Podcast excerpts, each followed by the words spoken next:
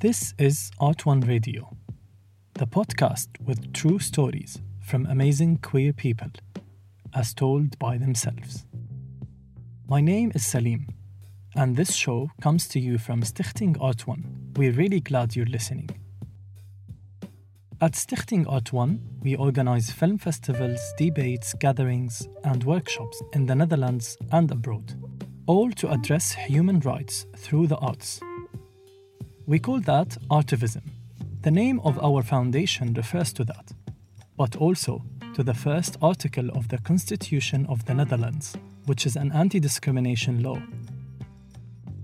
In this podcast, we bring you a selection of the stories that came from our podcasting workshops.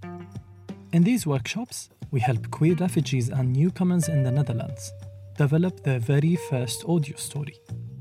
Sometimes we work abroad and we help young local activists to find their voice in radio. The participants tell their stories on their own terms. That's what makes it powerful. They hold the mic, they do the editing, and they make the sound design. The very young generation took a big part of our workshops in the Balkans, proving that age does not stop us from coming forward and sharing our stories with the world. And that's what Diana did a 16 year old girl who is now finishing her last years at school in Macedonia, tells us a very personal story, yet it speaks for many, many people. She reflected on herself, her peers, and others who go through the same thing as she does. The story is called Catcalling. Hey, baby. How about you bring your fine ass over here and let me explore your Sugarland candy tits? Oh my god. He just whistled at me. Isn't that just adorable?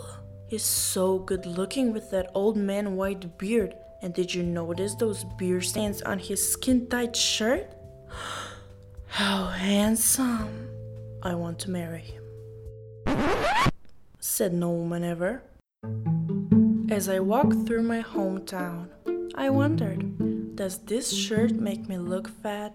Maybe I should have worn the blue sweater. Blue like the sky, or my sofa at home, or his eyes. Should I talk to him?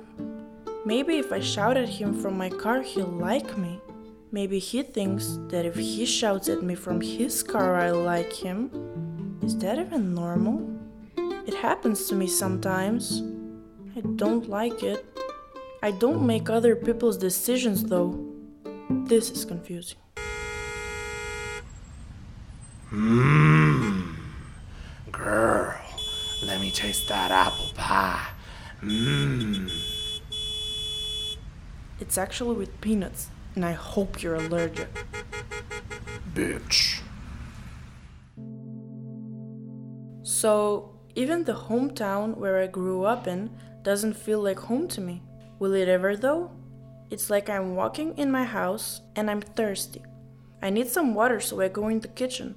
Of course, I know where my kitchen is, but somehow I end up in my living room. Well, that's weird. I'm not thirsty anymore. I feel lightheaded. I should lay down. I go through the hall in my bedroom.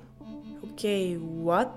I'm positive my bedroom was right there, but now I'm in my bathroom.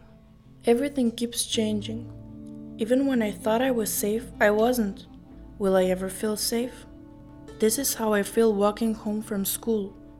This is how the girl at the back of the class feels going on her morning run.